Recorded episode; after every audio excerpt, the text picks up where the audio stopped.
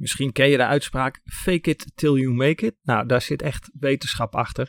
En het schijnt dus zo te zijn dat als jij je omgeeft met mensen die fitter zijn dan jij, eh, dat je gaat aanpassen aan de groep. Coaches zoals Tony Robbins hebben deze aanpak. Hè? Die hebben het over action. To take massive action. En dan uh, kun je het gewenste gedrag consequent uitvoeren over een langere periode. Al deze zaken die ik je vraag om te benoemen en te visualiseren, zijn onderdeel van jouw toekomstige identiteit. Dat je doel eigenlijk de lange termijn ontwikkeling in de weg staat. Want als je doel is bereikt, wat komt daarna dan?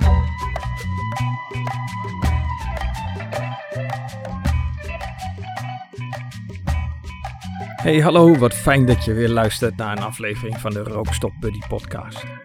Vandaag aandacht voor het proces achter veranderen.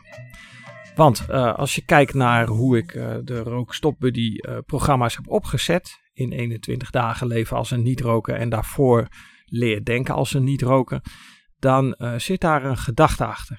En in veel gevallen denk je als stopper of hè, aanstaande stopper, je gaat op je doel af.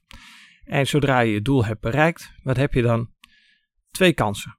Je hebt uh, de kans op uh, slagen of de kans op falen. En daarmee is je doel behaald.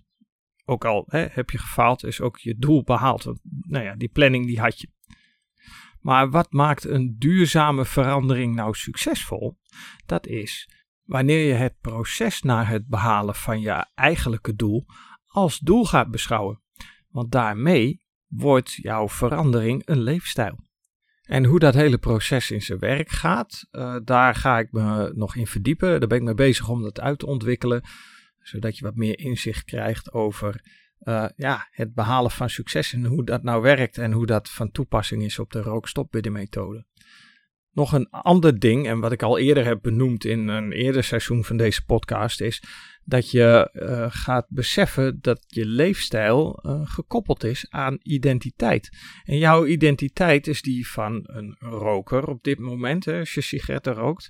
Maar wanneer je tijdens je roken het gedrag gaat doen, uh, al gaat realiseren dat je eigenlijk een niet-roker bent, zoals je bent geboren en zoals je eigenlijk wil zijn, dan ga je je identiteit al vormgeven.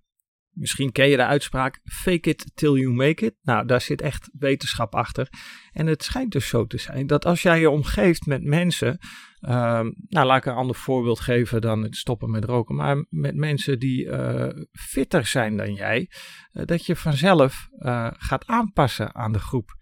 Zo is de mens in elkaar gezet. Dat is ons oerbrein wat nog steeds over ons regeert, wat ons controleert, waar de tabaksindustrie dus ook gebruik van maakt. En dat kun jij in jouw voordeel toepassen.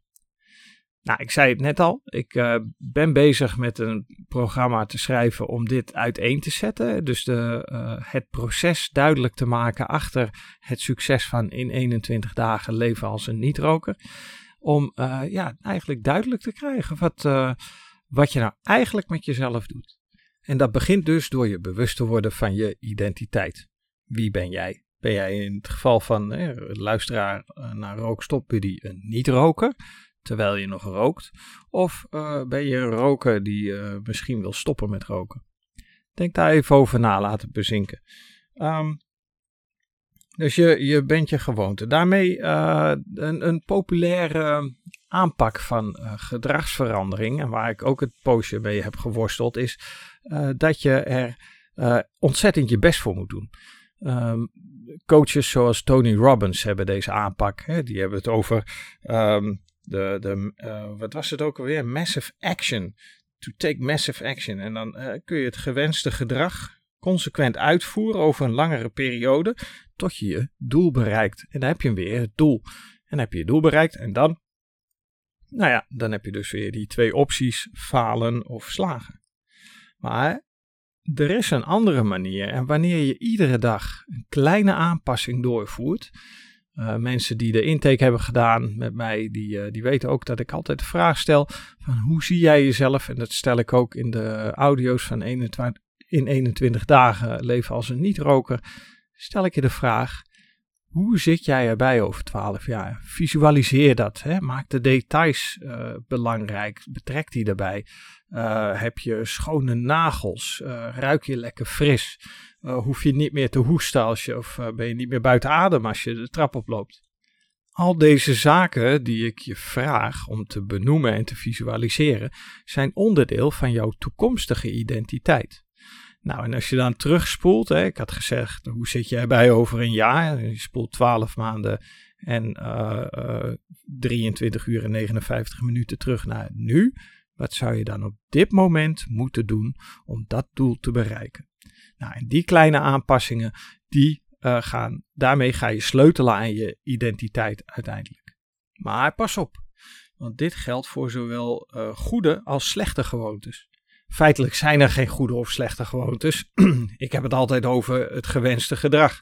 Als jij het niet ziet zitten om te gaan leven als een niet-roker, nou dan stop je gewoon. En dan uh, ja, kies je ervoor om uh, te blijven zitten op het terras en te denken. Als de buurman naast jou een peuk opsteekt van oeh, wat ruikt dat lekker. Een niet-roker die denkt dat namelijk niet. Uh, maar dat is dan jouw gewenste gedrag. Ik wil stoppen, hè, ik heb mijn doel bereikt en daarna gaat mijn leven verder. Als je dus verder wil en je wil werken aan je identiteit, dan kun je er dus voor kiezen om uh, je gewenste gedrag vorm te gaan geven. Dus er is geen goed of fout, zo, zo zwart-wit is het eigenlijk niet. Dus wat werkt voor jou? Dus nogmaals, het behalen van doelen is een uh, populaire, conservatieve opvatting om uh, gedrag te veranderen. He, daar moet je massive action voor, uh, voor tekenen en dure show meemaken bij Tony Robbins en al die andere coaches. Niks mis mee. Alleen, ja goed, ik ga voor de methode en het proces hoe je uiteindelijk verandering in gang zet. En dat is, uh, de kracht daarachter is dat je dat op hele kleine uh, uh, details aanstuurt.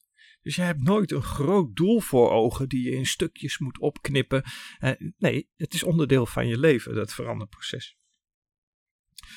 Um, betekent wel dat je dus consequent gedrag moet vertonen, dat je daar wat moeite voor moet doen. Maar goed, dat is um, ja, uh, het is een zichzelf versterkend proces. Want iedere keer als jij een kleine verandering doorvoert, en die, die trucjes die daar aan vastzitten, daar ga ik dus, uh, ben ik mee bezig om uit te schrijven, dat programma. Maar je kunt het dus uh, direct toepassen in het dagelijks leven. En ook nog eens een keertje koppelen aan de dingen die je al kent. Dus een voorbeeld, als jij gewend bent om ochtends op te staan en voordat je uit bed stapt, je telefoon aan te zetten. Dat kan je gewenste gedrag zijn, omdat je graag op de hoogte wil worden gebracht van het laatste nieuws voordat je je koffie drinkt. Dat kun je koppelen aan uh, een ander soort gedrag. Dat je bijvoorbeeld eerst een aantal lichamelijke oefeningen gaat doen voordat je de koffie gaat zetten en de krantenkoppen verder doorneemt. En zoals ik net al zei, er is geen goed of fout gedrag. Dus wees je bewust van welk gewenste gedrag jij wil behalen. Daar moet je over nadenken en dat is ook wat je in de rookstopbuddy methode doet. In 21 dagen leven als een niet-roker ga jij je gewenste gedrag beschrijven. Eh, letterlijk beschrijven. Je moet met pen en papier aan de slag van mij.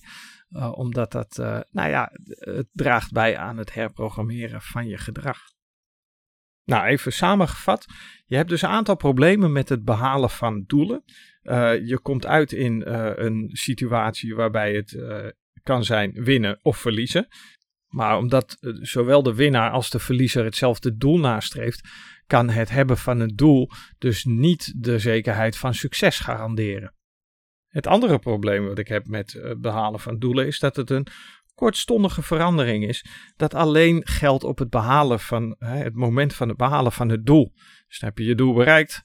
Tada, doel behaald. En uh, ja, hoe zit het dan verder met je motivatie nadat je je doel hebt behaald? Een ander probleem wat ik heb is, het is het een of het ander uh, conflict eigenlijk. Dus je kunt uh, succes hebben of je kunt falen. nou, daar heb ik het net over gehad, daar hoef ik het verder niet over te hebben. En als laatste probleem wat ik ermee heb is dat uh, je doel eigenlijk de lange termijn ontwikkeling in de weg staat. Want als je doel is bereikt, wat komt daarna dan? En het vervelende is, is dat het in de menselijke natuur zit. En daarvoor moet je, hè, ga ik uh, waarschijnlijk ook in, uh, in deze uitleg doen, even wat uitleggen over ja, hoe we als mens eigenlijk nog bestuurd worden door een oerbrein. dus van millennia geleden worden we aangestuurd en, en onze ja, maatschappij is eigenlijk veel te modern voor de manier waarop we reageren. Ik zei het al eerder, in ja, de industrie, de tabaks, welke industrie dan ook, wordt daar gretig gebruik van gemaakt. Als je kijkt naar voeding bijvoorbeeld. Uh, voedsel wordt bewust volgestopt met zoetigheid, met suiker, vet en zout. Dat zijn van nature de voedingsmiddelen met de hoogste voedingswaarde, de meeste calorieën. Moeite hebben met veranderingen doorvoeren in je leven heeft dus niets met onwil, wilskracht, doorzettingsvermogen te maken, maar omdat we het verkeerde systeem hebben als mens om gedrag uh, substantieel en duurzaam te veranderen. Dus ja, we houden als mens graag vast aan wat we kennen. Nogmaals, dit stamt uit de oertijd waar die kleine zekerheden verschil tussen leven en dood uitmaakten. De aandacht gaat vooral naar grote, ingrijpende doorbraken in onze moderne leefstijl, terwijl we bijna geen aandacht besteden aan de kleine, subtiele aanpassingen in ons gedrag. Maar juist die kleine aanpassingen die doen ertoe. En hier ga ik het voor deze aflevering eventjes bij laten. Uh, zoals ik al zei, dit wordt een uh, programma wat ik uh, verder wil ontwikkelen, zodat jij als nou ja, geïnteresseerde in de rookstopbuddy-methode wat meer inzicht kan krijgen in de opzet van het programma. Want ik kan me zo voorstellen dat als je het boekje erbij pakt, dat je denkt van, huh, waarom moet ik nou gaan zitten schrijven? Of um, waarom moet ik me nou eh, gaan bedenken voor wie ik dankbaar ben? Dat is zo'n oefening die erin zit. Of, hè, nou ja, goed, ik, ik, wil dus graag met jou delen de achtergrond, de, de filosofie, de theorie, het proces van de rookstopbuddy-methode. Zodat jij daar jouw voordeel voor jouw leven, jouw gewenste leven als niet-roker mee kan doen.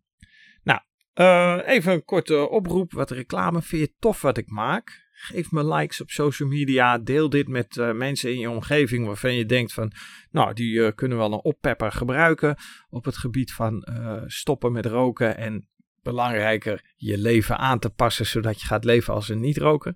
Um, ik ben uh, gemakkelijk te bereiken. Het telefoonnummer staat op mijn website. Je kunt me een e-mailtje sturen. Uh, via de social media's ben ik te vinden onder rookstopbuddy. Uh, Facebook doet het bij mij op dit moment niet zo goed. Dus mijn excuses voor de vertraging in het behandelen van berichten en vragen. Ik dank jullie hartelijk voor het luisteren naar deze aflevering. Maak er een fantastische dag van.